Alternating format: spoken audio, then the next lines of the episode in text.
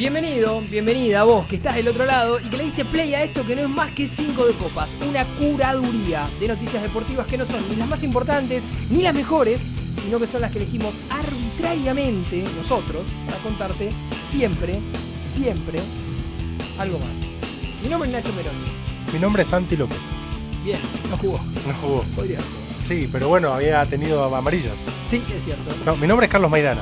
Santi López juega mucho mejor que yo. Buen jugador. Pierde mucho la selección sub-17 que todavía sigue en el mundial, aunque ya no tiene posibilidades de ser campeón, sin Santi López y sin algunos otros jugadores. Eh, Se notó en el partido de hoy. Hoy estamos eh, grabando un programa en la jornada en la que Argentina ha quedado eliminado del mundial sub-17 a manos de Alemania. Sí. ¿Te levantaste del partido? ¿Te No. el despertador? No, pero vi el final, Sí. el segundo tiempo y los penales. Bien, bien, bien. Yo arranqué a los tren- 30 minutos del primer tiempo. Vi el segundo gol de Roberto. Después me hice mate en el entretiempo. Muy bien. Y después vi el segundo tiempo, donde ahí me, me da la sensación que cuando salió Valentino Acuña, cuando ahí, bueno, sin Santi López, que ya no jugaba, Argentina perdió bastante poder de fuego, ¿no? Ruido de mate. Sí. Eh, mirá como sin querer ya nos metimos en el Sí. primer tema, si se quiere, porque la noticia es que la selección argentina, sub-17, dirigida por Diego Placente, se mancó en las semifinales de un muy buen mundial. Sí, muy bien. Digo, Aún ante la derrota es un muy buen mundial de la selección argentina sub-17. Eh, perdió 4 a 2 en los penales contra Alemania. Tres goles de Roberto Hat-Trick para el empate 3 a 3 en los 90 minutos. El último ya casi sobre la hora. Argentina estaba perdiendo 3 a 2 y empata faltando un minuto para, para justamente ir a, a los penales. Y en los penales con cambio de arquero incluido, Argentina finalmente se termina quedando a las puertas de una nueva final. Pero como decíamos, para mí hay mucha tela para cortar con respecto a este mundial que se está disputando en Indonesia. Pero desde ya para mí el saldo es súper positivo. Totalmente. Aún Totalmente. pudiendo todavía, digo, encima todavía tiene este viernes la chance de, jugando contra Mali, de terminar en el podio. Exactamente. Un equipo que mostró mucho trabajo a nivel colectivo, un equipo que mostraba algunas cosas de, de equipo laburado y eso tal vez es medio difícil verlo en un mundial por los pocos tiempos de, de preparación que hay, que suele haber. Y por otro lado, en un mundial juvenil, donde tal vez los chicos, eh, al, ser todavía tan jóvenes, te lo dicen lo- los que están ahí en, la, en el trabajo con juveniles, por ahí sumar ciertos conceptos así eh, colectivos a nivel equipo es un poco más difícil. Acá no pasó. Acá se vieron, se vieron buenas cosas a nivel equipo, se vieron muy buenos niveles individuales. Hay algunos jugadores realmente para resaltar. Más allá del caso, digo, de Diablito Echeverry, que es un poco la que. la- el, jugador diferente del equipo. Más allá de lo que hizo hoy Roberto, que marcó los tres goles.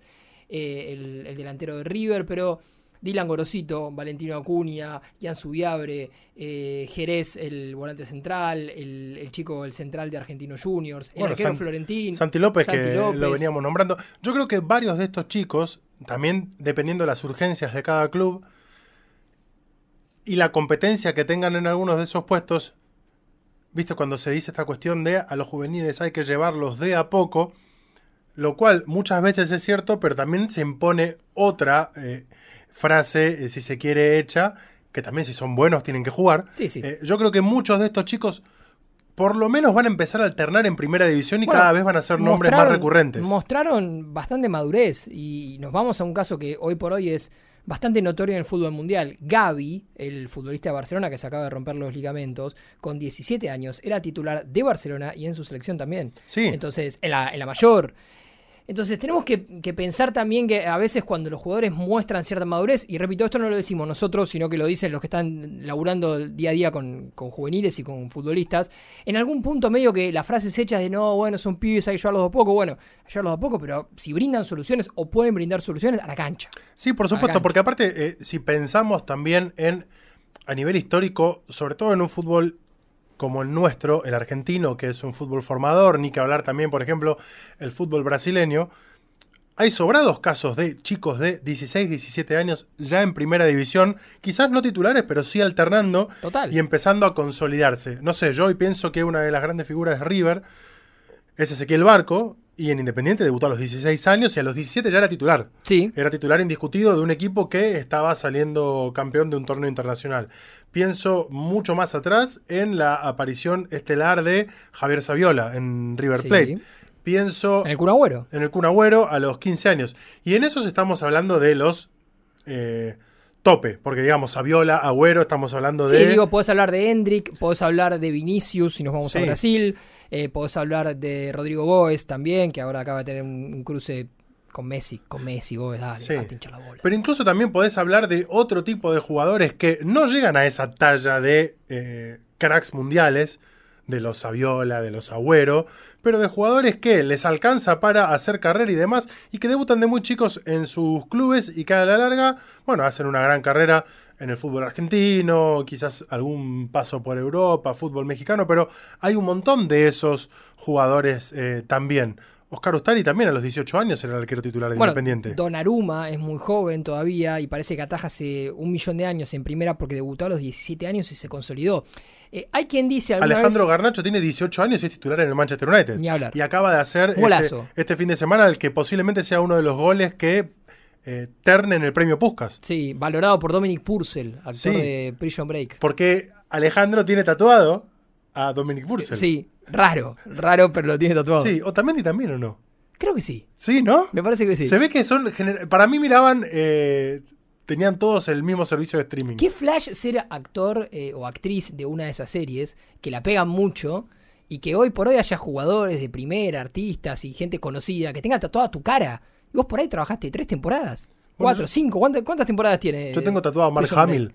Bueno, pero Mark Hamill es Mark Hamill. Dominic Purcell hizo John Doe y Prison Break y se acabó. ¿Dónde está Dominic Purcell? a mí me re gustaba John Doe y la cancelaron La después de la primera temporada. Era una muy buena idea. Sí, Era una muy buena idea. estaba muy buena. Ahí descubrimos que John Doe para el idioma inglés es, Es como NN. NN, Natalia Natalia. Exactamente. Tal cual. ¿Sabes cuál otra me gustaba mucho también? Eh, Fast, eh, Fast Forward, ¿era? Sí, La que le siguió inmediatamente a Lost con muchos de los mismos actores. claro.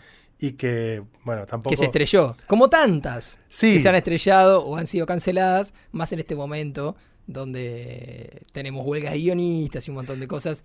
Allá, ¿no? Recién dijiste cancelación. Sí, Y se dio algo particular que, que me, te juro que me genera, me, me subleva cuando pasan estas ira, cosas. bronca, enojo. Sí, justo vos mencionabas a Joaquín eh, Florentín, el arquero de, mm, De talleres. de Talleres, arquero de la selección sub-17, que es cierto, hoy en el partido que se jugó esta mañana comete un error en, en uno de los goles, un intento de salir jugando, una mala jugada, termina en uno de los goles de Alemania, y de repente se le llenó de hate las redes sociales.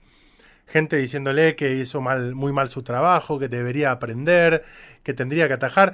Y yo me ¿De imagino quién que- debería aprender? ¿Qué? No, ¿De, de ellos? me imagino ¿De que son un montón, de, hate? un montón de personas de 30 años que están, primero que están yendo a llenar de odio la cuenta de Instagram de un pibe de 17 años, con todo lo que eso implica. Y en segundo lugar, si querés es lo menos importante porque no justifica nada el hate, pero le puedo agregar, un pibe que a los 17 años seguramente ya llegó a un nivel de eh, éxito deportivo mucho más grande que el que llegaste vos en toda tu vida. Pero, a ver. ¿Por qué vos a los no- 30 años que vas a jugar con tus amigos y te ahogás los sábados y le errás al arco, crees que le podés ir a aconsejar a un pibe que tiene 17 años eso. y que está atajando en una semifinal de un mundial? Justamente por eso, porque te sentís con la impunidad de que tu opinión es una más en un mar de opiniones, en un océano de boludos que son las redes sociales, principalmente ex, ex Twitter, Ex además, Twitter. eh, que, Ex, ca- ex. que cada vez está más llena de boludos. eh, y, y esto queda de manifiesto en eventos muy masivos como elecciones presidenciales Sí.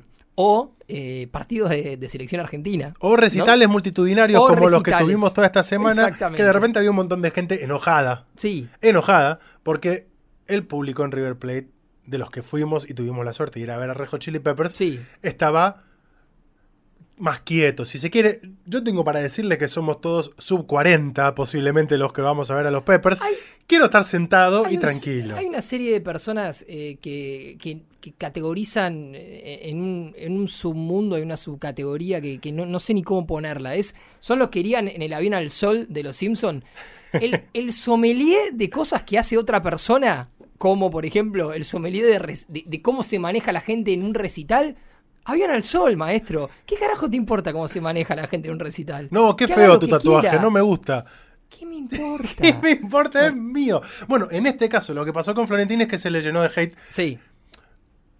Para mí son todos unos boludos, realmente, los que hacen esto. Pero también a la vez quiero celebrar que se dio otra cosa en paralelo en redes sociales, que es el apoyo casi mancomunado de todos los campeones del mundo, entre ellos Lionel Scaloni, celebrando el, andar de esta selección argentina. No solo el de los chicos, sino también el del cuerpo técnico, porque me parece que lo que ha mostrado el cuerpo técnico de Diego Placente también es muy interesante.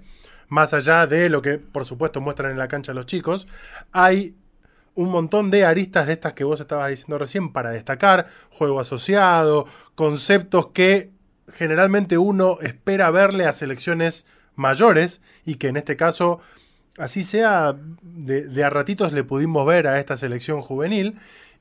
Por lo cual, no solamente son chicos en formación, me parece que hay un cuerpo técnico interesante también que se está formando acá. A futuro, ¿por qué no? Posiblemente en algún momento en otro tipo de selecciones nacionales o bueno, en, la- en lo que desande su carrera. No, ni hablar. Hay, Pero un, trabajo, veía- hay un trabajo muy interesante y, y aunque la selección hubiese quedado eliminada en la primera ronda, nunca el, el bardeo gratis a un pibe, eh, a, cualquier persona, pero, pero más aún a un pibe de 17 años, con todo lo que sabemos que representan las opiniones hoy por hoy para los chicos más jóvenes, los chicos y chicas más jóvenes, eh, nunca se justifica. No, no, nunca por se eso, ni- justifica. eso ni Entonces, desde ya. Y más aún en el fútbol, cuando la historia de Scaloni y de su cuerpo técnico nos ha demostrado que no bardees gratis, porque después por ahí tenés que meter las palabras en el culo. Sí, ¿Sí? Porque el día de mañana, si Florentino está atajando en el Manchester United, nadie se va a acordar que vos un día le mandaste un tweet bardeándolo porque le dio la pelota a Brunner para el, el segundo gol de, de Alemania. Pero el pibe está atajando el Manchester United. Sin ir más lejos, digo, al fin de cuentas, Nico Figal tuvo una jugada muy parecida este fin de semana en, la, en el triunfo de Boca ante Godoy Cruz. Y yo no me imagino al mundo entero yendo a decirle a Figal, mirá la pelota que Pero, hiciste". pero además hay que que, aparte, pero además hay que entender una cosa, eh, y esto es muy conveniente en el análisis cuando, cu- cuando del otro lado te, te lo usan como argumento. En el fútbol, el error es parte del juego. En el fútbol, equivocarte está en el mazo porque la propia manera de jugar invita a que alguna vez te vas a equivocar. Sí. Argentina sal- salió, esta selección, la mayor cantidad de las veces jugando del fondo con la pelota controlada, empezando la tenencia desde su arquero. Sí. Un equipo que juega de esa manera en algún momento se va a equivocar. Está en el mazo que te equivoques en un partido de semifinales y le entregues la pelota a los pies a la figura del otro equipo. Sí. Ahora bien, la alternativa es revolear todas las pelotas, dividir todas las pelotas, pero seguramente el equipo no jugaría como jugó todo este mundial. tal cual. Y que aparte, eh, eh, me sacaste casi que las palabras de la boca, pero aparte lo supiste sin- sintetizar. Al fin de cuentas, en un deporte colectivo, ni que hablar que primero que esto es fútbol, que eso es lo que primero hay que marcar. Es un deporte, es un juego, nada te justifica ir a demostrar semejante nivel de pelotudez contra un chico que está jugando y que está comenzando su carrera y que seguramente eh, y ojalá tenga una gran carrera por delante. Pero segundo, es, es un juego y en al fin de cuentas, eh, al jugar te equivocás. No siempre que te equivoques va a terminar en gol tampoco. A veces te equivocás y, no pasa nada. Y, nadie está cuestionando ese error al fin de cuentas. No, pero además el error es necesario. Porque si no, después lo que termina pasando es que las mismas personas que le caen a algunos jugadores por tomar riesgos y equivocarse en pos de hacer las cosas mejores, son las que le caen a los jugadores que tiran siempre el pase para el costado. Y dicen, ah, siempre tirando el pase para el costado, siempre pase dos metros. ¿Por qué no tiras un pase largo en algún momento? Sí. Entonces, ¿Por la, qué no una gambeta? la doble vara en cuanto al reclamo es lo que invalida todo. Porque, ¿qué- ¿cuál era el reclamo ahí a Florentín? Bueno, acá en esta la tenías que haber revoleado. Bueno, Y- sí, y en- si revoleas en esta, tal vez tenías que revolear en la anterior. Yo entiendo que da bronca por ahí como hincha cuando vos te levantas hasta las 6 de la mañana eh, y, y- y- y pones las expectativas en un resultado deportivo, que ya de por sí es un problema tuyo. Digo, Sí. vos pones las expectativas en un resultado deportivo y por ahí te puede dar bronca que, que con un error se cae el, el castillo de cartas. An- incluso es impotencia por, por ver a un equipo que se queda sin nada, un equipo que realmente merecía desde los argumentos futbolísticos pasar. Pero de ahí a tratar de encontrar culpables, me parece que, que cuanto más rápido nos demos cuenta de que el, el fútbol tiene estas cuestiones, porque hoy si vamos al, al, al hombre por hombre y al, y al equipo por equipo, Argentina, la sub-17 de Argentina es superior a la sub-17 de Alemania. Ahora, ¿qué pasó?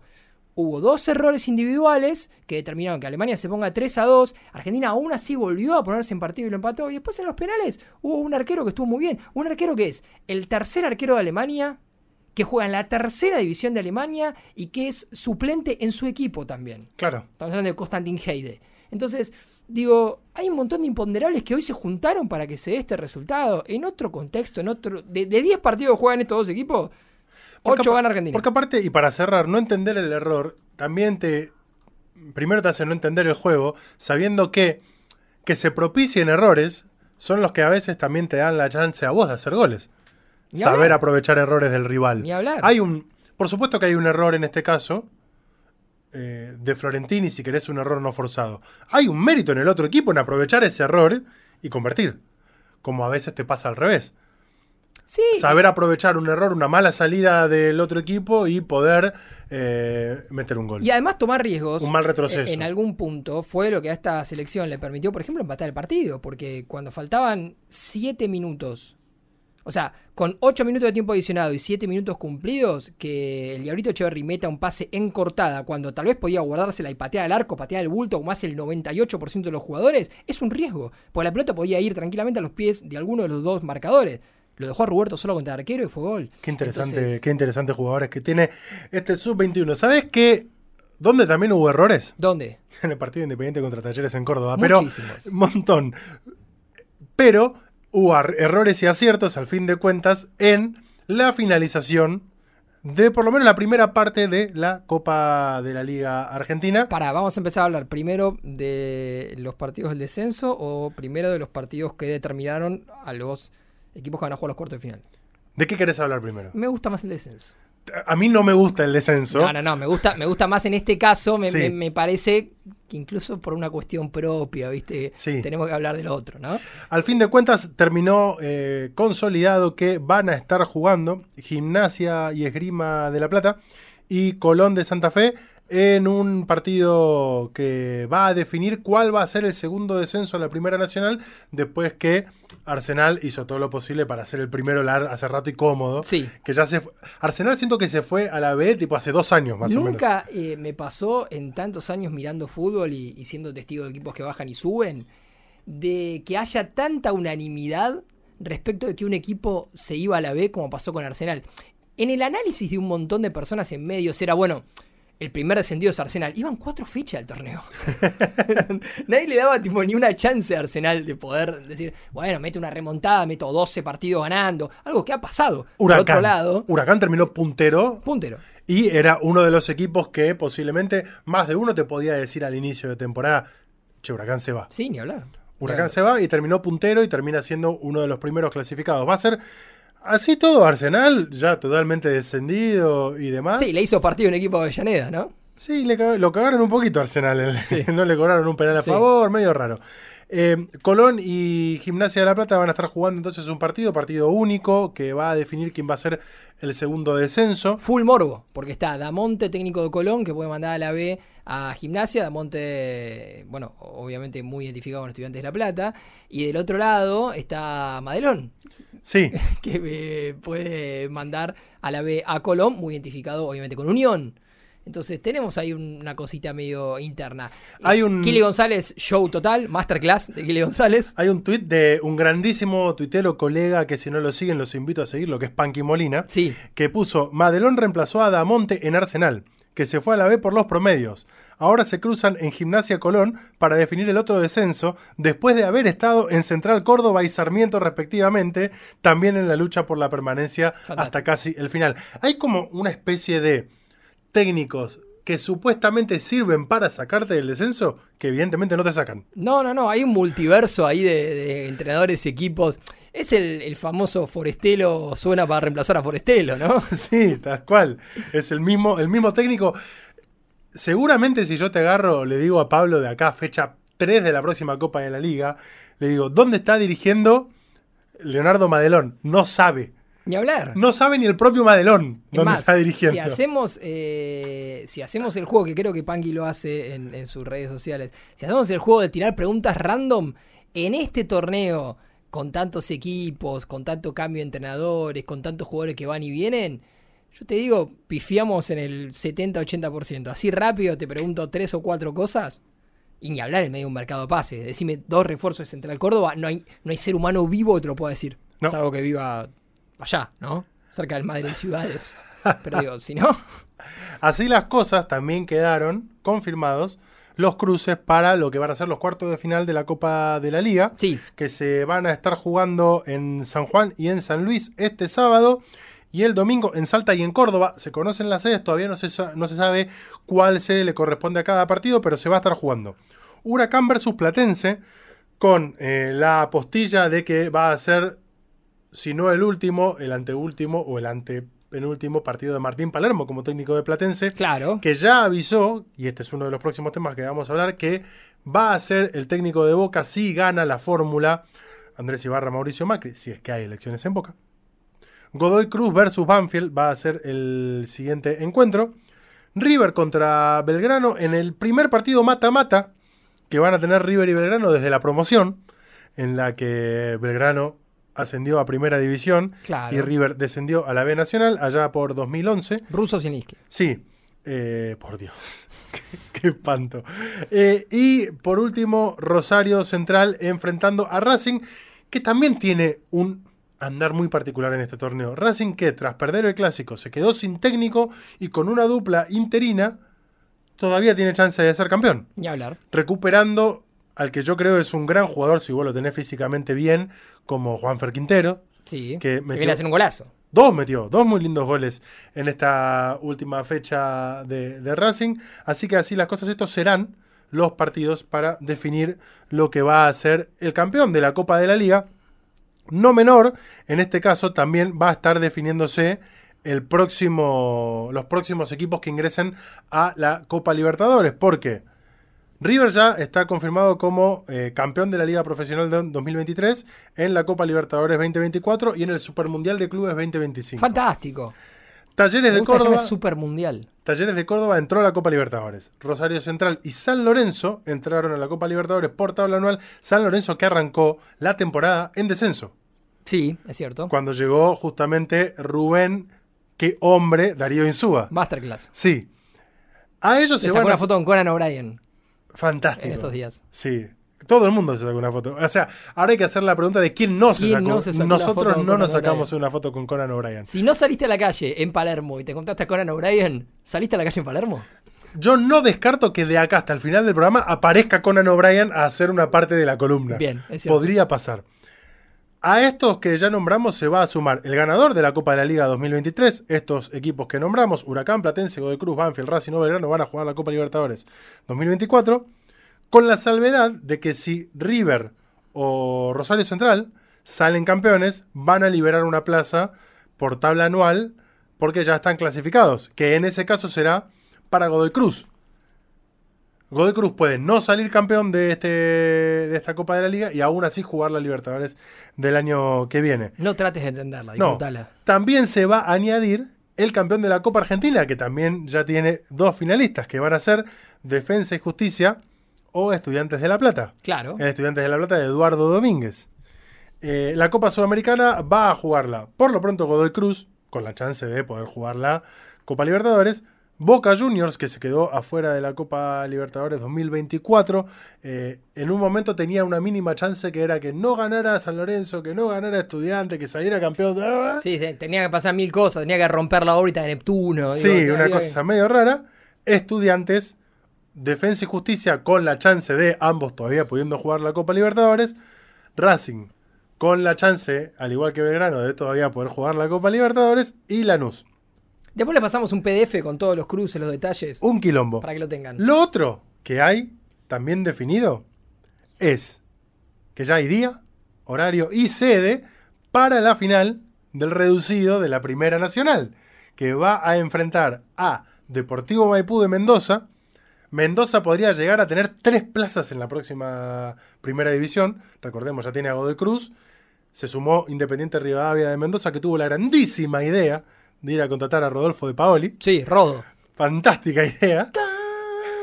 Y eh, podría ser Deportivo Maipú que se va a estar enfrentando a Riestra en la final por la Primera Nacional que se va a jugar este sábado 2 de diciembre a las 5 Sí. de la tarde en el Estadio Monumental de Alta Córdoba, la cancha de instituto. Así que si no tenés planes para este domingo a la tarde, Sí. a las 5 de la tarde, es un muy buen plan. Total. Ponés la tele ahí de fondo y te mirás la final entre eh, Riestra y Deportivo Maipú. Recordemos lo que contamos de Riestra, ¿no? Eh, acá algún programa pasado que si vas a cubrirlo como periodista, si sos periodista partidario de algún, de algún club y asciende Riestra, por ahí caes y te van a dar speed y vas a escuchar un DJ en el entretiempo. Y el- la victoria de Riestra nos podría entregar un partido fantástico en primera división entre San Lorenzo y Riestra, cuyas canchas están separadas por 500 metros solamente. muy poquito. Te diría que es menos en realidad, porque te- tenés que contar de la puerta a puerta de estadio, pero Sí. de, de- de Solamente- predio a predio hay muy poco. Solamente hay menos diferencia entre canchas entre Racing e Independiente. Totalmente. Pero imagínate ahí un ida y vuelta. No Sí. sé si Riestra va a jugar en primera división en su cancha. Posiblemente tenga la cancha de San Lorenzo para poder jugar en primera división. Bueno. Imagino yo, sobre todo, cuando le toque jugar contra el propio San Lorenzo. Claro. O contra. Che, Vamos a tu cancha. Sí, de boludo. última te damos No mitad de cancha para vos. O contra Boca o River y demás. Bueno, así están las cosas, países, se los hemos contado. Sí, Em, falta que hablemos. Quiero que te luzcas. Sí. Eh, ¿Podemos mencionar rapidito lo de Franco Colapinto? Claro, sí, sí. eh, vamos a, a hablar de otro de los temas del día después, ya algo, algo nombraste, pero en la jornada en la que estamos grabando esto, es decir, martes 28 de noviembre, han habido tres noticias importantes. La primera tiene que ver con la eliminación del Sub-17. del sub-17 del Mundial contra Alemania. Esto pasó hoy muy temprano en la mañana. El sub-17 va a jugar el próximo viernes a las 9 de la mañana el partido por el tercer puesto contra Mali, que perdió 2 a 1 contra Francia. La otra noticia va a quedar un poquito más para atrás. ¿sí? La vamos a contarla en un rato. Y la tercera en cuestión es el histórico debut de Franco Colapinto en la Fórmula 1. Este martes, el, argentino que ya sabíamos que era el piloto que estaba indicado como para ser el próximo que tuviera chances serias, el próximo argentino que tuviera chances serias de subirse a un, a un auto Fórmula 1. Lo hizo por primera vez en los test en Abu Dhabi. Abu Dhabi es el, el circuito, en realidad es la ciudad donde está el circuito de Jazz Marina, donde, donde se corrió el último fin de semana. La Fórmula 1, la última fecha del campeonato, ganó Verstappen de punta a punta, 19 de 22 carreras ganó el neerlandés. Volvió a ganar en Abu Dhabi. Volvió a ganar en Abu Dhabi, donde ganó su primer título, aquel tan polémico. Sí. Le entregó el premio eh, el Kun Agüero. El Kun Agüero, exactamente. Que cada dos por Eh, tres va a Abu Dhabi al Kun, le gusta. le gusta, ¿viste? Es un ciudadano del mundo. Bueno, Sí. eh, la verdad que fue. Lo decía Fernando en torneo en la transmisión, debe haber sido la eh, temporada de Fórmula 1 donde hubo mayor superioridad de, de un piloto para con el resto. Sin lugar a dudas, lo de Verstappen no, no- no tuvo ningún tipo de cuestionamiento. Que es una forma muy técnica y muy amable de decir que fue la temporada más bodrio de los Sí, últimos le, años. también. pintó la cara, les pintó la cara a todos. El auto realmente es un cohete, volaba. Y el piloto también cooperó mucho. ¿eh? Eh, así que la verdad eso se terminó definiendo el domingo pasado y hoy, martes, se realizaron los test donde Franco Colapinto se subió a un Williams FW45 y después de 22 años, un piloto argentino, 22 años, volvió a subirse a un Fórmula 1 para formar parte de un ensayo oficial de Fórmula 1. Esto es realmente histórico para la Argentina. Abona un poco esta teoría de que Colapinto en algún momento, y más aún viendo algunos apoyos económicos que ha tenido en el último tiempo, por El caso popular Bizarrap. Bizarrap, por caso Globant, una de las empresas eh, argentinas más importantes del mundo. De hecho, el, IPF y ya Colapinto como representante de marca argentina, Sí, sí, es decir, con el apoyo del Estado Nacional. Veremos si eso cambia a partir del día de diciembre. Bueno, No hay veremos. plata. Lo, lo- lo concreto, lo concreto es que más allá de que no haya plata, Colapinto es muy talentoso. Hoy ha roto una marca de muchos años sin que un argentino se subiera a un Fórmula 1. Eh, logró la famosa superlicencia. Esto hoy seguramente si estuvieron dando vueltas en redes sociales veían que había un trending topic que era superlicencia. Me encanta porque me hace acordar a tipo como cuando un ministro de Economía tiene superpoderes. Claro, bueno. Que es que, ¿qué hace? Vuela. ¿Qué es la superlicencia? La superlicencia básicamente es el registro, el registro que tienen que tener los pilotos de Fórmula 1. Es como, en vez de, vos, vos manejás con categoría eh, B. Para la profesional necesitas la, el carnet A. Sí. Que es para poder manejar camiones o poder manejar eh, un taxi. Total. Por ejemplo. Bueno, para poder manejar un Fórmula 1 es un poquito más complicado. Necesitas la superlicencia. La superlicencia, obviamente, es diferente a la que sacabas eh, en, Roca hace poco, que ahora creo que está se puede sacar los CGP, pero es, diferente. Y viste que ahora, de hecho, el, examen es en la calle. Claro, por eso. Ahora, ahora vos vas a los CGP y la sacás por ahí.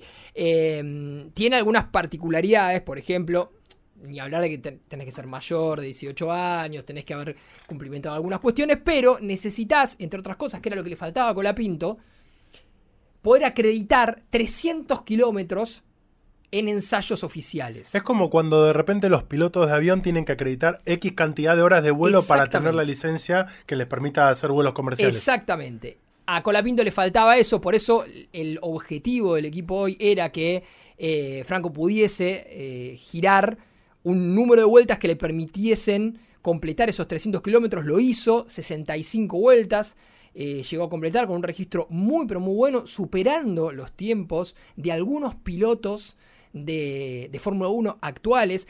Si tomamos la clasificación del domingo pasado y agarramos los tiempos que hizo Colapinto hoy, habría alargado en el puesto 13 la carrera el domingo pasado. De 20, es un pibe que está corriendo en Fórmula 2 y que hizo su primer ensayo en Fórmula 1. Fue la primera vez que se subió en Fórmula 1, con todo lo que eso implica, porque obviamente para nosotros sería un cambio enorme, pero también para un piloto que viene de Fórmula 2, pasar a Fórmula 1 es pasar de una moto 125 a la que maneja Valentino Rossi.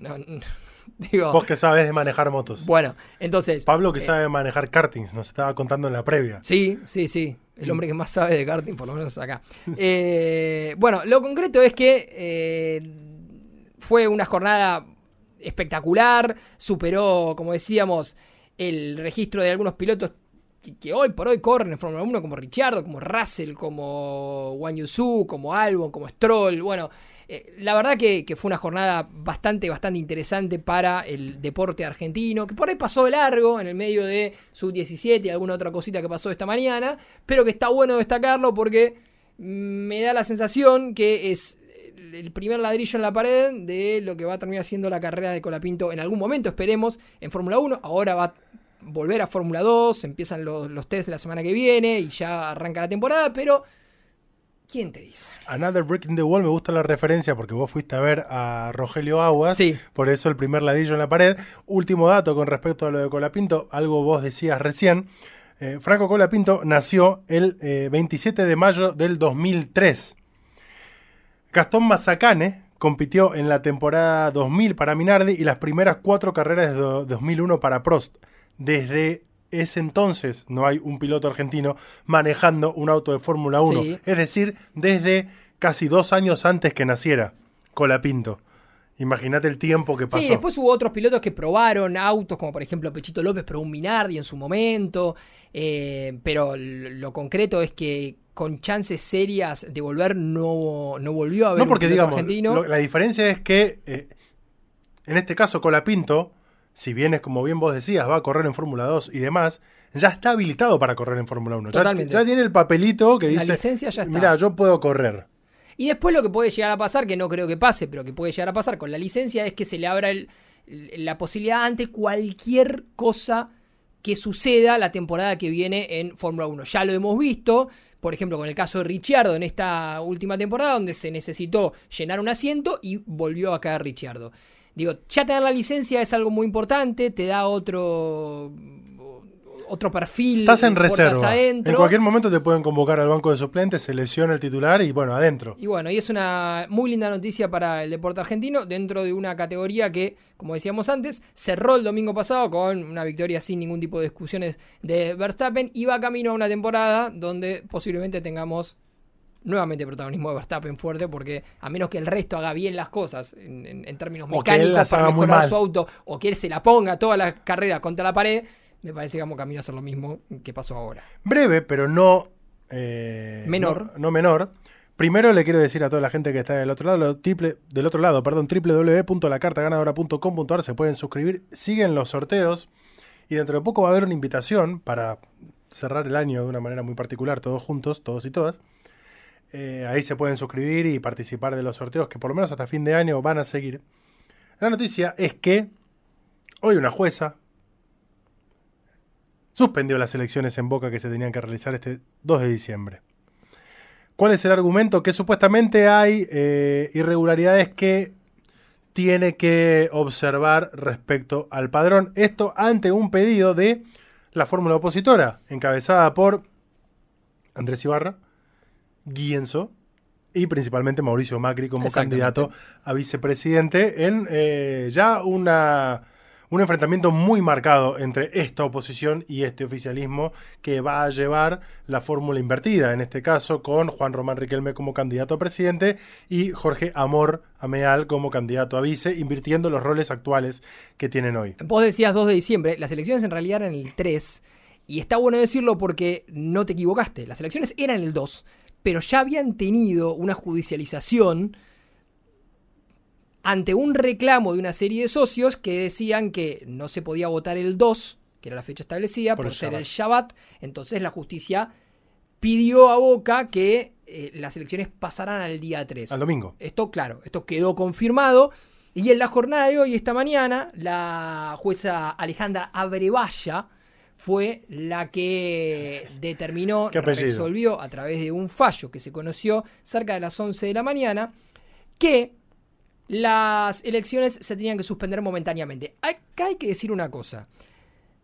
La jueza hizo lugar al reclamo de Andrés Ibarra. Ibarra reclama que entre agosto y noviembre de 2021, la dirigencia que encabeza Mora Meal y Juan Román Riquelme hizo pasar a cerca de 10.000 socios adherentes a socios activos sin que se cumplieran los requisitos que marca el Estatuto de Boca. Claro.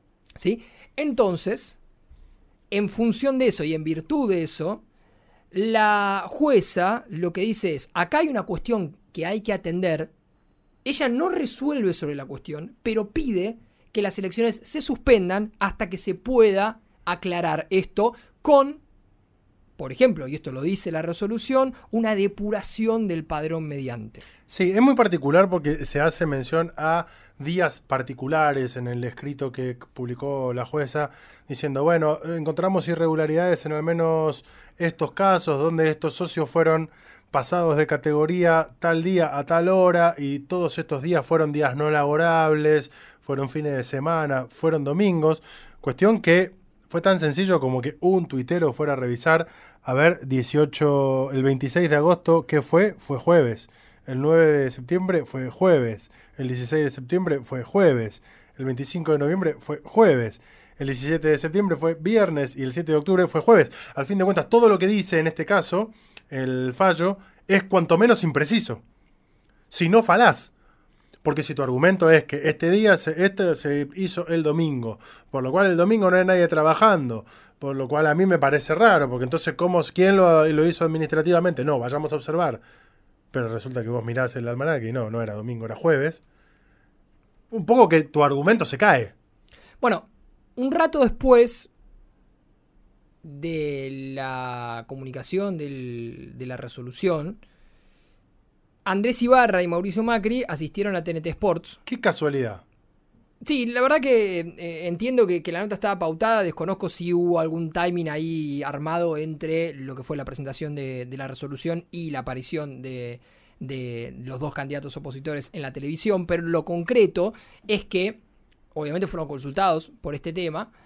Ibarra explicó un poquito esto que yo les decía antes, que, mm, que ellos empezaron a ver cuando Boca publicó el padrón, que entre agosto y noviembre, siendo que el cierre del año era la fecha límite para que los socios que eran adherentes pudiesen pasar activos y así tener la posibilidad de votar, había en la curva de, que- que marcaba esa estadística un cambio muy notorio. Como que cuando llegó Riquelme, lo que pasaba era que por mes se sumaban 50, 60, socios a la categoría de activos y que en esos cuatro meses casi fueron 10.000. Esto obviamente, decía Ibarra, entendían ellos que forma parte de una clara maniobra electoral con el objetivo obviamente de beneficiar a, a la alianza oficialista. Después, Macri lo que hizo fue pedirle a Riquelme, hablándole directamente a Riquelme, que corra, esta fue la palabra que usó, corra, a esos socios irregulares, él, él nombró esa palabra, por eso la digo de esta manera, para que las elecciones se pudiesen llevar adelante el, el domingo y que no haya que, que atrasarlas mucho más. Estos son los factos de lo que pasó. Después las lecturas son un montón. Sí, por supuesto. Hay un facto más que tiene que ver con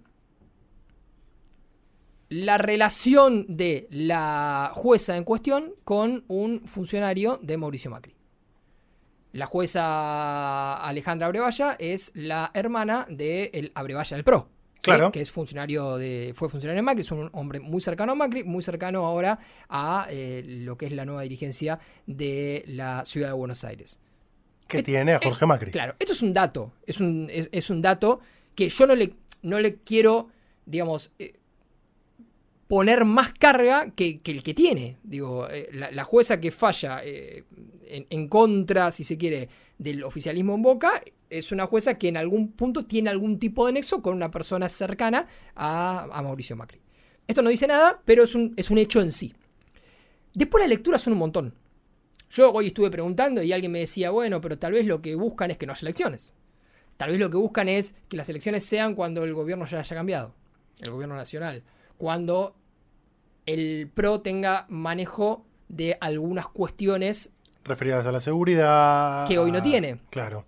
Bueno, eso la verdad que no lo sabemos y son dichos de un lado y del otro. Lo que sí sabemos es que habló Macri, habló Ibarra, seguramente en algunas horas va a hablar Juan Román Riquelme y también va a haber, a mí me cuentan, Una un comunicado. Riquelme va a hablar en la bombonera cuando este capítulo se publique, ya va a haber hablado, así que la verdad que no tenemos manera de saber lo que va a decir. Eh, lo que yo sí sé es que va a haber un comunicado de parte de unos socios del club cercanos al oficialismo que lo que va a pedir es que la justicia se deje de intrometer en Boca. Algo que, que- está pasando en todas las elecciones de los clubes, por lo menos Claro. en los clubes grandes. Porque Sí, sí, a, a eso quería ir después, eh, pero, pero digo, acá lo que, lo que van a hacer es eh, referencia a, por ejemplo, todas las veces que se clausuró la bombonera en el último tiempo por parte de la fiscal Celsa. la última fue ¿No? después del partido entre Argentina y Uruguay, que se levantó la clausura a las dos horas. Bueno, exactamente, pero que en algún, en algún punto hizo ruido, ¿no? Sí. Eh, y, y- y este este grupo de socios de Boca creo que va a hacer eh, hincapié en eso. Me parece que Riquelme va a ir en la misma línea. Acá estoy simplemente eh, especulando porque no sé lo que, lo que va a decir el, el vicepresidente de Boca. Con respecto a algunos datos que tienen que ver con la elección, hay que decir que eh, lo que hablábamos más temprano, la dupla de Andrés Ibarra y Mauricio Macri aseguró que de ganar el técnico de Boca va a ser Martín Palermo. No hay una, oficia- una oficialización de, respecto al técnico que elegiría Juan Román Riquelme, pero sí hay por lo menos algunos nombres que se empezaron a esbozar. Lo he leído al colega Nico Bosa que se aventuró a decir que Riquelme tiene preparado el regreso de Carlos Bianchi Sí, por caso como entrenador. También es cierto, y esto me consta, se ha hablado con Gabriel Milito. Y empiezan a aparecer algunos otros nombres. Hay muchos involucrados, también exjugadores. Eh, Rolando Schiavi se- está como parte de esta nueva dirigencia que quiere llegar a Boca, nueva vieja dirigencia que quiere llegar a Boca, eh, en el armado de Andrés Ibarra y Mauricio Macri. sí. Eh, días atrás, yo te voy a leer un tuit. Cuando Martín Palermo se retiró del fútbol en cancha de Boca, mi tristeza fue tan grande que ya nunca más volví a la bombonera. Si ahora vuelve como DT, me dan unas ganas locas de volver, escribió arroba jmiley, el titular de la oficina del presidente electo, es decir, el propio presidente electo. Presidente de este país, ¿eh? Javier Milei, eh, que anunció que de, en ser de ser Martín Palermo el técnico de Boca, lo cual traería aparejado eh, la llegada de Andrés Ibarra y Mauricio Macri como presidente y vicepresidentes, él volvería a la cancha de Boca. Eh, por un lado, el proyecto de Juan Román Riquelme de ampliación de la bombonera en la Boca. Por otro lado, el proyecto de mudar la bombonera de la Boca y hacer un estadio más grande, que es el que tiene Andrés Ibarra y Mauricio Macri. eh, y un montón de otras cuestiones que se van a dirimir en algún momento de diciembre, esperemos. Lo concreto es, por un lado, que la política está jugando muy fuerte, como siempre pasa en las elecciones en Boca. Y como siempre pasa en las nunca- elecciones de todos los clubes. Pero nunca a este nivel. Presumo yo por la presencia de Mauricio Macri. Y por otro lado. Y por la propia trascendencia de Boca. Sí, ni hablar. Y por otro lado, esta cuestión de, de- de que hoy por hoy todo se judicializa, realmente viene a, a- quedar muy de manifiesto en, en- en esta situación. Porque la judicialización de las elecciones de Boca es un capítulo más en lo que fueron las elecciones independientes judicializadas, Un las año elecciones demoradas. de San Lorenzo judicializadas. Se volvieron a judicializar ahora las de San Lorenzo. Por eso, entonces, en algún punto creo yo que, eh, más allá de que de un lado y del otro, Las de Vélez. las de Vélez, totalmente, más allá de que un lado y del otro tengan argumentos atendibles, porque yo creo que de los dos lados tienen argumentos, algunos argumentos atendibles, por lo que me estuve eh, enterando, este hecho de que, de que la justicia forme tanto parte de, de, de lo que tiene que ser la voluntad del socio, embarra la cancha, de mínima embarra la cancha. Entonces, me da la sensación que en algún punto estas cuestiones... A ver, es medio delicado decir esto porque el- del otro lado el que te dice, y no, pero pará, encontramos una irregularidad que estaba muy clara, ¿qué querés que hagamos? Digo, pero que, que hoy por hoy, en este momento histórico, todas las elecciones de un club de fútbol importante pasen por la órbita de la justicia, a mí me parece una locura. Porque además en algún punto también es como que la propia estructura de la justicia lo que hace es que, bueno, y si encontramos ahí algo, podemos armar de alguna manera con algún juez amigo, con esto, Porque con también otro, empiezan a hacer la- Suspendemos todo el circo. La búsqueda de vericuetos para encontrar una forma de. Digo, no quiero decir que sea en este caso puntual, Sí, no, aunque- estamos, no estamos tomando partido, eh. No, no, no. no estamos tomando partido. eh, pero habilitas a que la estrategia sea siempre buscarle algún vericueto para suspender. Porque esto sí lo puedo decir eh, con conocimiento de causa. Los estatutos en los clubes de fútbol de primera división no se cumplen en ninguno de los clubes. Ninguno. No hay reuniones de comisión directiva los días que tienen que haber, no hay rendiciones de cuenta al libro de acta de lo que tiene que haber, después se arregla, se corrige, pero si vos querés, y querés en todo caso como justicia, porque los clubes de, pro- de provincia bajo la dirección de personería jurídica, los clubes de capital bajo eh, la Inspección General de Justicia, en este caso la IGJ, Claro, IGJ. eh, si querés hacer una investigación y poner en regla realmente el ordenamiento de los clubes, lo tendrías que hacer todos los días porque podés ir a observar cada movimiento que hacen los clubes día a día. Y quizás hasta los clubes estarían mejor manejados si te importara realmente el andar Sí, de el, los el clubes. tema es que cuando los organismos de control se pongan a la orden de el que toma decisiones en el momento o el que tiene poder en el momento, se convierten, más que en organismos de control, en un instrumento para presionar o para determinar cuestiones. Que me parece que es lo que está pasando acá en el último tiempo, de un lado y del otro de la Sí. grieta, ¿no? Porque tampoco, digo, de nuevo quiero decir, no estamos tomando partido por ninguno, pero sí hay algo que está muy claro en los últimos años largos en la Argentina, que es que la justicia se está utilizando como un instrumento para un montón de, cosas. acá. Para la política, para la política en los clubes y para un montón de cosas más. O sea, nosotros dos somos, con Pablo también, hinchas independientes y durante un montón de tiempo en Independiente no se pudo votar por la judicialización de eh, las elecciones. Y al día de hoy, la mayoría de los, de los eh, hinchas, socios que fueron a votar, no tienen la menor idea por qué no se pudo votar. Porque nadie lo terminó explicando. No, que hay un, hay un vericueto legal, que una lista, que esto, que el otro.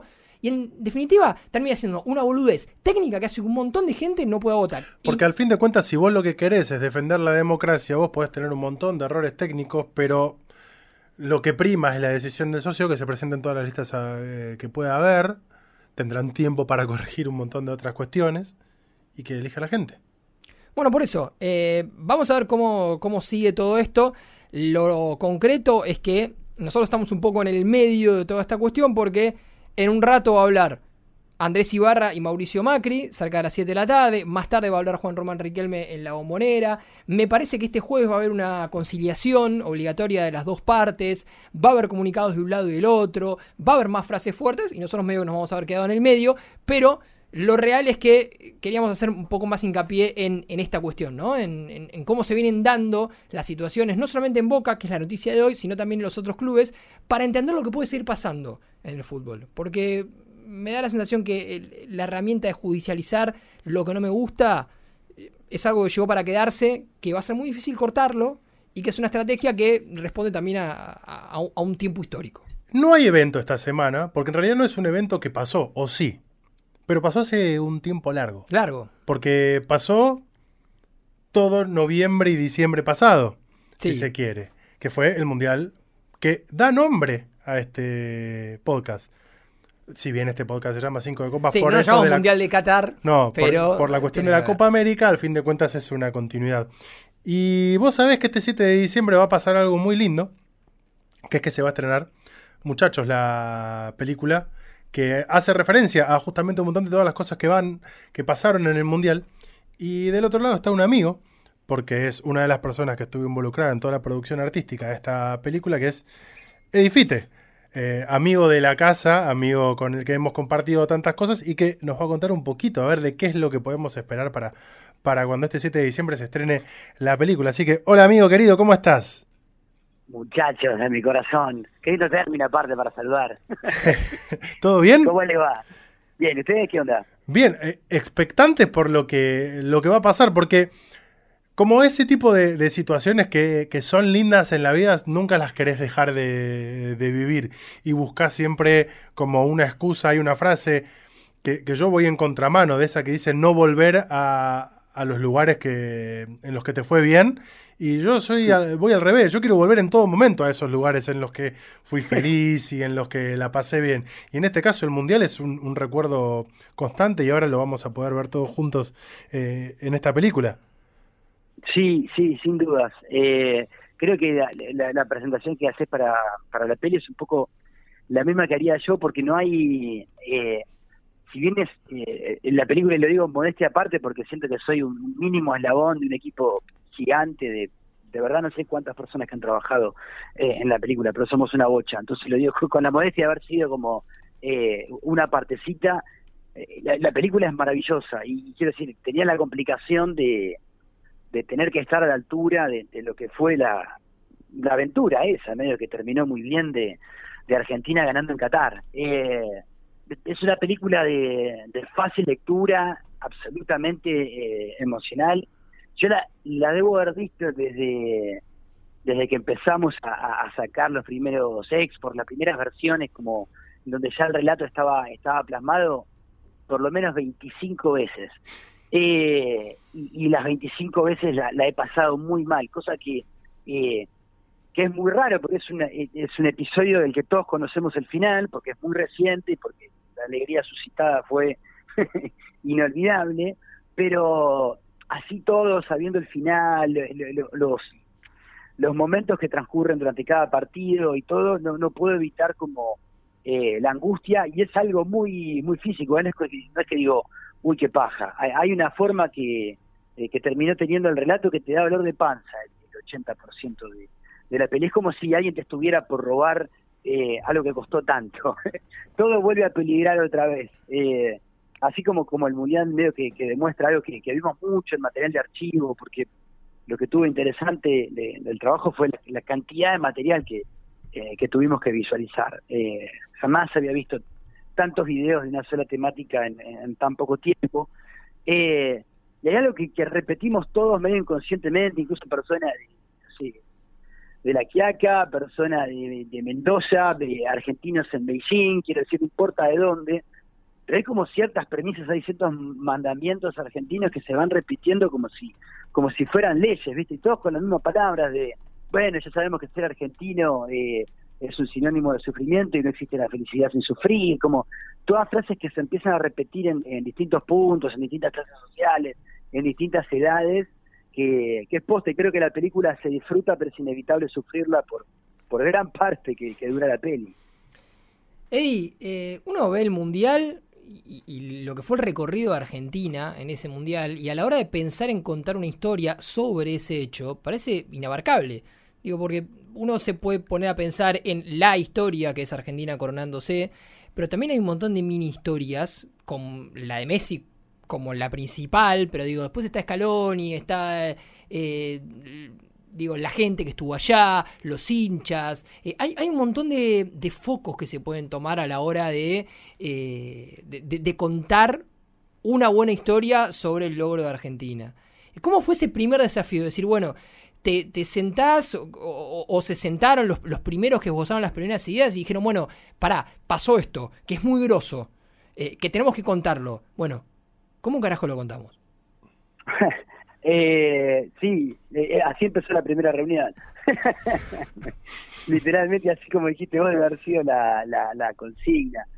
Eh, creo que mi misión como en, la película y en, por lo general mi, trabajo es siempre eh, tratar de encontrar todo lo que pasó, todo, y ordenarlo y ser muy obsesivo a la hora de contar cada estupidez que pasó eh, en cada hora de, lo que se pretenda contar. Y esta es una historia particularmente larga porque eh, este campeonato del mundo, y es algo que se ve cuando salen campeones otras, otros países también, pero bueno, ahora por suerte nos tocó a nosotros de vuelta, eh, no, es ni siquiera el proceso solo de escalón, y es como que de toda la parte de escalón y es el final de un tren que ya venía con, con mucho bagaje. Yo arranqué, por ejemplo, con, con, con Fer, con, con mi socio, que laburamos siempre con estas cosas, eh, entramos por un video en donde eh, el Diego estaba hablando de cómo iba a ser eh, Italia 90, ¿no? Un, Maradona campeón del mundo,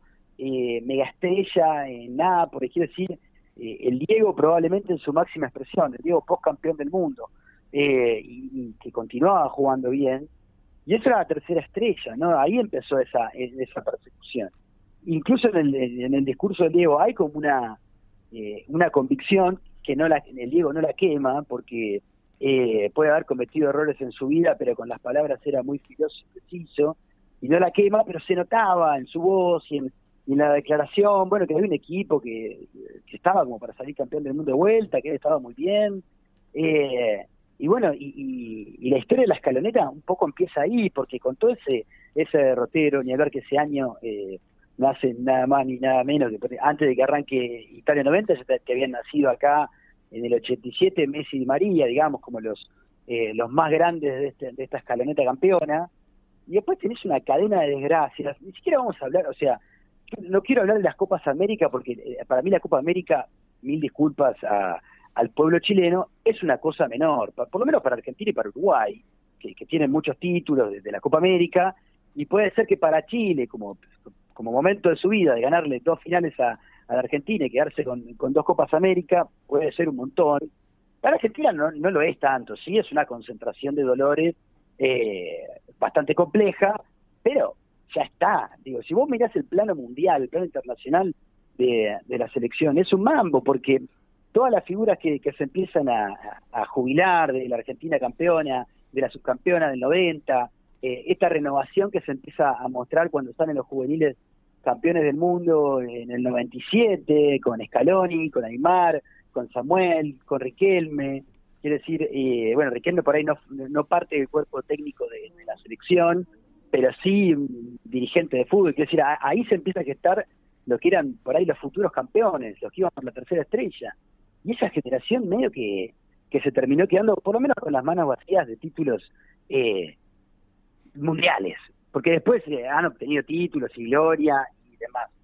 Pero eh, me parece que toda esa cosa que va quedando trunca se consagra con, con Scaloni justamente, saliendo con sus amigos y con sus compañeros de selección que, se habían quedado frustrados por lo que había sido su performance, porque no sé, si vos mirás la selección del 2006 es brutal el equipo que teníamos. Eh, digo, tiene sentido que hayamos salido campeones eh, en el 2022 pues por ahí el, el, el, 2018 era medio, tuvo un itinerato medio extraño, entonces por ahí ese equipo no estaba para campeón y pasó lo que pasó, nos encontramos con Mbappé, eh, y, y, por eso es un camino muy largo y hubo que ver muchas cosas. Y, después ponernos más intensos con los últimos meses, ¿no? Con, con qué pasó a partir de, llamémoslo, no sé, porque acá en Argentina estamos locos al año de terminar su mundial, si empezamos a esperar al siguiente, pero bueno, fue revisar eso, tipo, todas las cosas que nos pasaron eh, en la previa de Qatar y todo el puto mundial hasta salir campeón del mundo. Y no pararon de pasarnos cosas nunca. Es un horror, es una pesadilla lo que nos pasó, pero es hermosa. Y en el, y en el durante de este proceso, eh, sé porque lo hemos charlado, tuviste un acercamiento que quizás en, en, la vida lo habías tenido con, con la selección argentina, porque si bien te conozco y te conocemos y muchos de los oyentes te conocen futbolero, quizás más futbolero con, con tu club, que en este caso es independiente, pero no tanto una cercanía con la, con, con la selección, más que como el que le toca un montón de hinchas, mirarlo, eh, sí, con amigos, pero sin tanto compromiso emocional. Y ahora, después de todo este proceso y que encima te llevó a conocer incluso a los campeones del mundo, a meterte ahí, a poder estar en charlas con Dibu, con Scaloni, con, con el cuerpo técnico, con los dirigentes, ¿cómo es ese vínculo individual hoy con la, con la selección? Y eh, eh, mi vínculo con la selección siempre fue muy particular. Obviamente sí, eh, arriba de la escaloneta, para siempre ahora, pero yo con no, era una para mí un partido de Copa América, te digo que era un partido menor o un partido de sí, pero no sé si me volvía loco la el seleccionado. No, no, nunca fue quiero me animo a pensar que por ahí en el 2006 me había entusiasmado muchísimo con la selección y en el 2010 había querido que, ganara eh, el Diego, porque era eso lo que me pasaba, quería que el Diego saliera campeón del mundo. Eh, y el 2014 me hizo pija, entonces siempre fue como una relación que a lo largo de mi vida, que soy del 87, fue de, más desamor que de amor. Eh, con Independiente, mal que mal, y con, sus subidas y bajadas, fui teniendo como, viste, alegría que para mí fueron supremas, bueno, por ahí con la, con la selección no me había pasado. Eh, sí, obviamente con toda la gesta de lo que fue la Copa América, todo ese grupo que se fue formando durante la pandemia, esa concentración divina, que, que fue un regalo de Dios, de verdad que esos, esas 40 personas que estuvieron encerradas en la AFA, yo no sé, creo que fueron 40 días en la previa de la Copa América que se iba a jugar en la Argentina y se terminó jugando en Brasil. Yo creo que sin ese aislamiento, sin, sin ese viaje de egresados, no teníamos campeones del mundo ni en pedo. Y eso es lo que genera como la convivencia, que obviamente te puede arruinar la vida, pero eso es peligrosa. Pero acá, ahí pasó algo en esa gesta. Y yo creo que también con todo lo que lo, que pasó, poder a mí lo que me mató y me enamoró mucho de la selección, creo, eh, que fue una experiencia bastante novedosa para mí a nivel futbolero, que flasheé, fue esa Copa América porque no había hinchada, entonces muchas veces se podía se podía escuchar como el sonido ambiente, lo que decían los jugadores, era, era algo bastante nuevo, sobre todo cuando había que hacer tanta lectura de labios, era como fútbol en silencio, algo muy raro.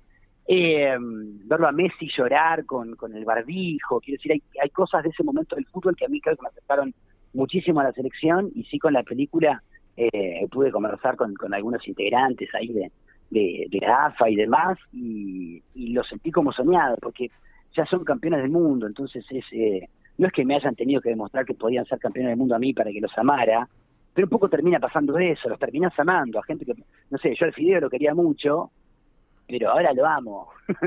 y la verdad que me pasaba también lo mismo con Messi, lo quería mucho, a Diego yo lo amaba, y ahora Messi lo amo, es como que me marcó ese, ese quiebre.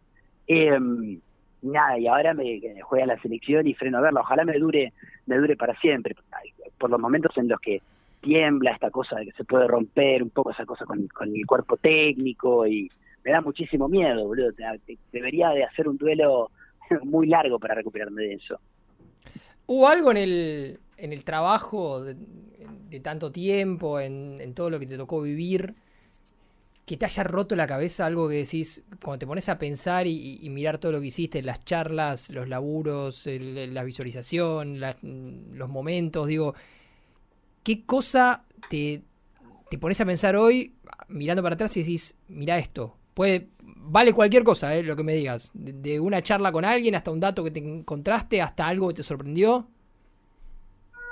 muchachos, sin lugar a dudas, y no te lo digo porque me hayan llamado por por, eh, por la película, porque somos amigos y, todo. Eh, hace mucho, de hecho, con, con Carlitos me junto eh, a menudo, él, él, sabe que hace seis meses que, no existo para otra cosa más que más que muchachos. Y, fue de verdad un laburo muy duro porque se, mezcló también con mi nueva paternidad, nació mi hija, mi mujer pasó por un momento de salud muy delicado después del nacimiento, eh, y fue todo en paralelo. Yo empecé a, empezamos con, el proyecto de, muchachos, nosotros dos, mi socio y yo, el, creo que el 23 de junio. Mi hija nació el 19 de junio eh, de este año. Entonces, e, ese proyecto se volvió como muy personal. Eh, pasaba muchachos mientras mi vida estaba como en un momento muy, muy, muy, muy sinuoso. Eh, y, miro la película y me enloquece porque le hemos, le hemos mostrado mucho, hemos invitado amigos, eh, mayoritariamente trabajadores y, de, la industria audiovisual, viste, que han, que han laburado muchos materiales y visto muchas cosas y han visto mucho fútbol o nada de fútbol. Y, me parece que muchachos tiene algo que no, no, me había pasado jamás con algo, por lo menos que yo hubiera hecho, que es que es universal. Eh, eh, y es bastante difícil hacer algo universal. Ojalá que lo sea y no lo tengo comprobado. Eh, y se verá después cuando salgan los cines. Pero me parece que es una película universal para, para cualquier persona que tenga un vínculo sentimental con esta tierra. Sin lugar a dudas. Hay, tiene una forma, y no estoy hablando de cómo muestra la selección campeona, sino que estoy buscando esa tesis, hablo de, esa tesis que, buscamos contestar a lo largo de, de, la película, que es algo muy de, sala, de charla, de, no, no que se ve expresado en eso, pero es la pregunta de qué carajo nos pasa con el fútbol, ¿no? ¿Qué mierda nos pasa con el fútbol? Eh, es muy difícil entender acá, lo tenemos absolutamente normalizado, eh, pero cuando vos ves que en las canchas, en Qatar, eh, la, gente de otros países, y no es que me enorgullezca, me, me enorgullezca que sean de otros países, porque sí, quiero decir, que les sorprenda nuestra forma de ser, que nos graban, que somos una película para todo el mundo, y cuando hay una pelotita girando adentro de pasto verde, todos quieren tener un argentino cerca. ¿Por qué es eso? Eh, ¿Qué mierda nos pasa? Yo no sé si lo explicamos, pero creo que queda eh, muy bien mostrado.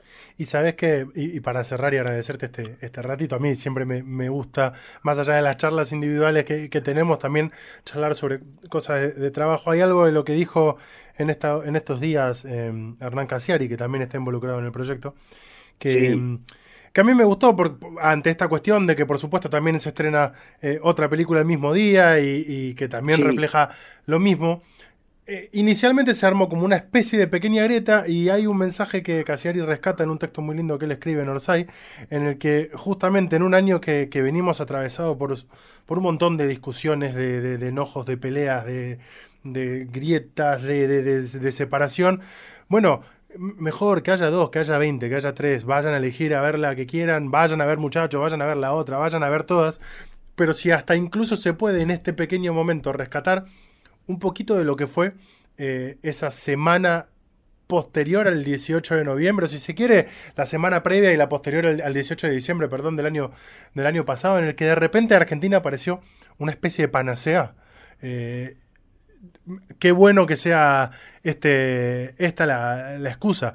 Yo realmente mm, quizás pase mucho tiempo para recordar otro momento en el que salimos todos a la calle y de repente, bueno, listo, somos todos medio lo mismo, la misma marea, yendo hacia el, hacia el mismo objetivo o celebrando lo mismo. Y en momentos en los que particularmente eh, son muy tristes para muchos, eh, qué bueno que haya un motivo para encontrarnos de nuevo y celebrar un poquito. Sí, ni hablar. Eh, yo creo que por sobre todas las cosas, eh, de acuerdo no con, lo, que va a pasar políticamente y demás, creo que son momentos de, por lo menos, eh, misteriosos, ¿no?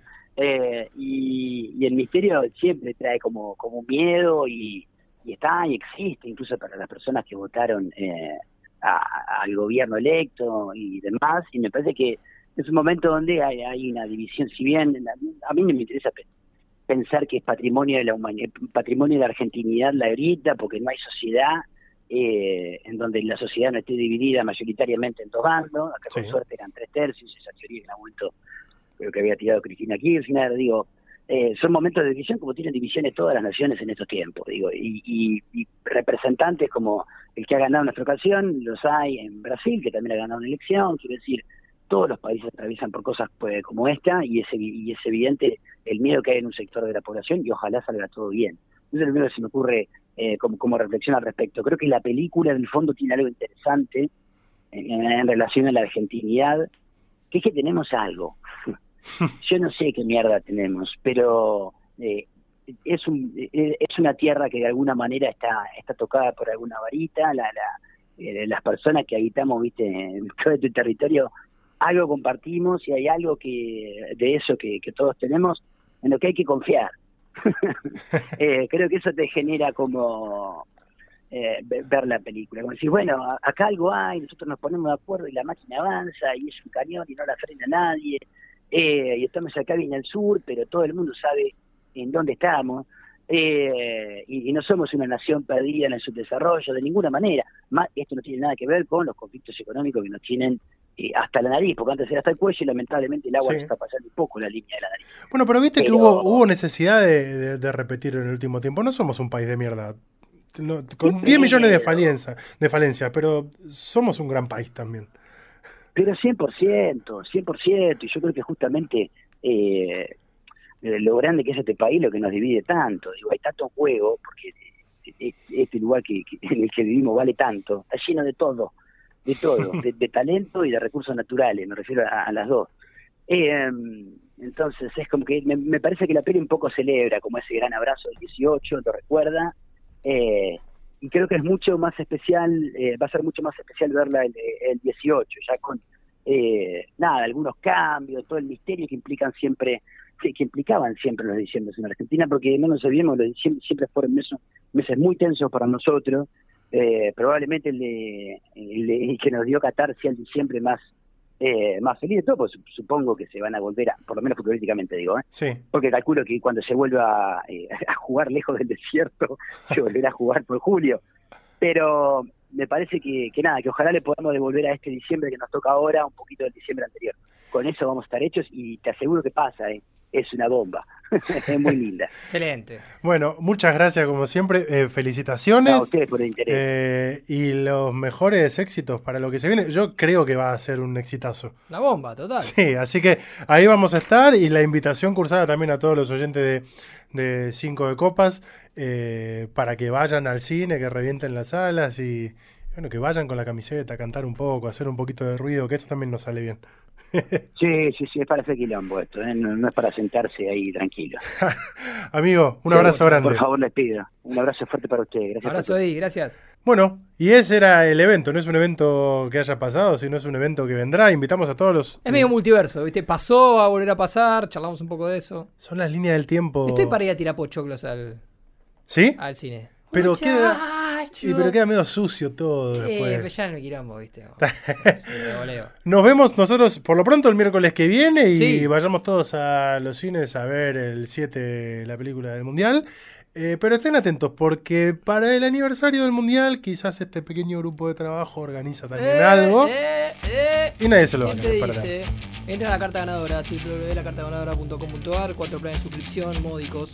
Sí podés bancar este delirio colectivo. Gracias a la gente de Tres Agujas, gracias a Pablo, gracias a Posta y gracias a ustedes que están del otro lado. Amigos, nos vemos el miércoles Nos vemos el miércoles que viene. Chau, chau. Adiós.